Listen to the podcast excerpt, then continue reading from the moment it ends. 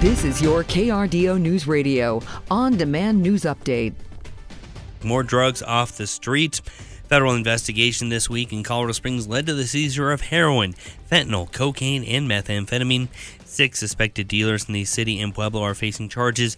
Three of them were in court yesterday. A local DEA agent says that fentanyl is continuing to gravely impact southern Colorado and law enforcement agencies across the state are working to cut that supply. A man who reportedly evaded police for a year has been arrested by authorities. The Colorado Springs Police Department says officers with the Violent Offender Task Force were near the 4600 block of North Carefree Circle when they spotted a man who has five outstanding felony arrest warrants out for him. After the man was arrested, detectives got a search warrant for the suspect's home, and there they found over a pound of cocaine and 15 guns. The man's identity hasn't been released. Colorado is making a big dent in the fentanyl crisis.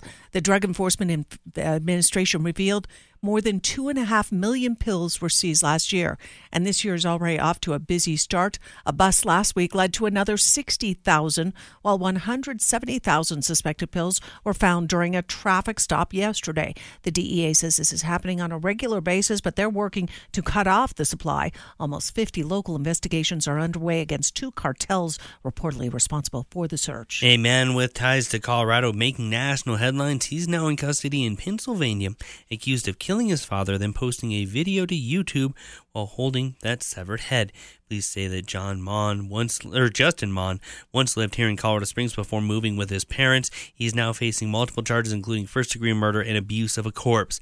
According to the Bucks County District Attorney's Office, the victim's wife said that she had found her husband decapitated in a bathroom near a machete and another large knife. Tips led investigators to the video of Mohn reportedly posting online. He was arrested within hours. A tragedy is unfolding in Pueblo where police are investigating the death of a child. Officers found the body in a metal container encased in concrete.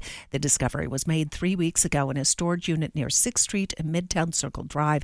It's too early to know if the remains are those of a missing child, but police say they are still searching for three year old Yesenia Dominguez and five year old Jesus Dominguez, both last seen in 2018. Two people of interest have been interviewed in the case so far, but no arrests have been made. El Paso County leaders are making a stance that they do not want the county to become a sanctuary for migrants. County Commissioner Carrie Geitner. Keep going. Find a sanctuary city. They asked for those folks to come to their cities. Find one of those. That's where you should go. That comment came while she said that the county will not shelter or provide resources to migrants. But one bus of migrants reportedly arrived in Colorado Springs last weekend. It's not known exactly where. Commissioners also said in their briefing yesterday that part of the issue is the county has no authority to deport anyone. The county is handling the situation by calling on local nonprofits to refuse to help. One local nonprofit, the Salvation Army, says that they have already been assisting families who have arrived in the area. Jeannie Turner says that they have seen 23 families come through and some are still in the area. The Salvation Army has had our mission for 150 years to um, meet the needs of um, suffering humanity without discrimination, and we'll continue to probably do that for the next 150 years.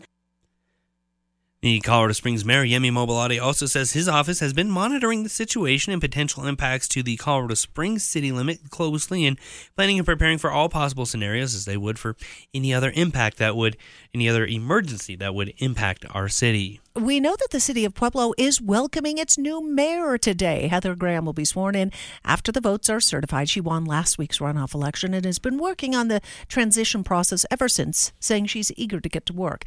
That makes this the last day for Nick Gradisar. He took office in 2019 as the first elected mayor in over 80 years, helping to organize the effort that allows voters to choose who gets to lead the city.